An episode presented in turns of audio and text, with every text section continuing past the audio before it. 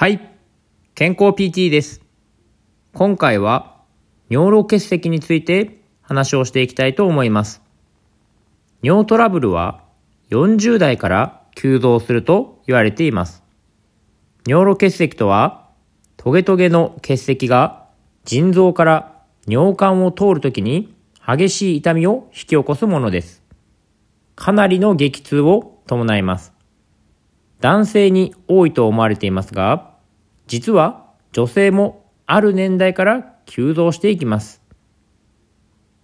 特に尿路結石は夏に起こりやすいんですね。汗をかいておしっこの量が減ると腎臓の中に尿が濃くなって結石ができやすくなってしまいます。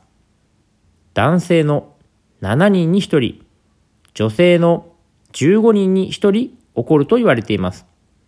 そして、結石になった人は半数が再発することが分かっています。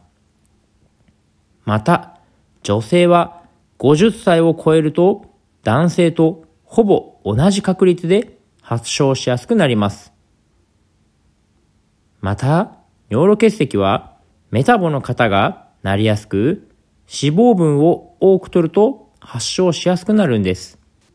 特に夏場は就寝中に結石ができやすくなってしまうんですね。予防法として夕食から寝るまでは4時間空けるようにしましょう。食事後はカルシウムやマグネシウムがいっぱい出ますので、これが出ている時に寝てしまうと結石ができやすくなってしまうんです。また、水分補給は国産の軟水を飲むことが重要です。ヨーロッパ産のミネラルウォーターにはカルシウムやマグネシウムが入っていますので結石ができやすくなります。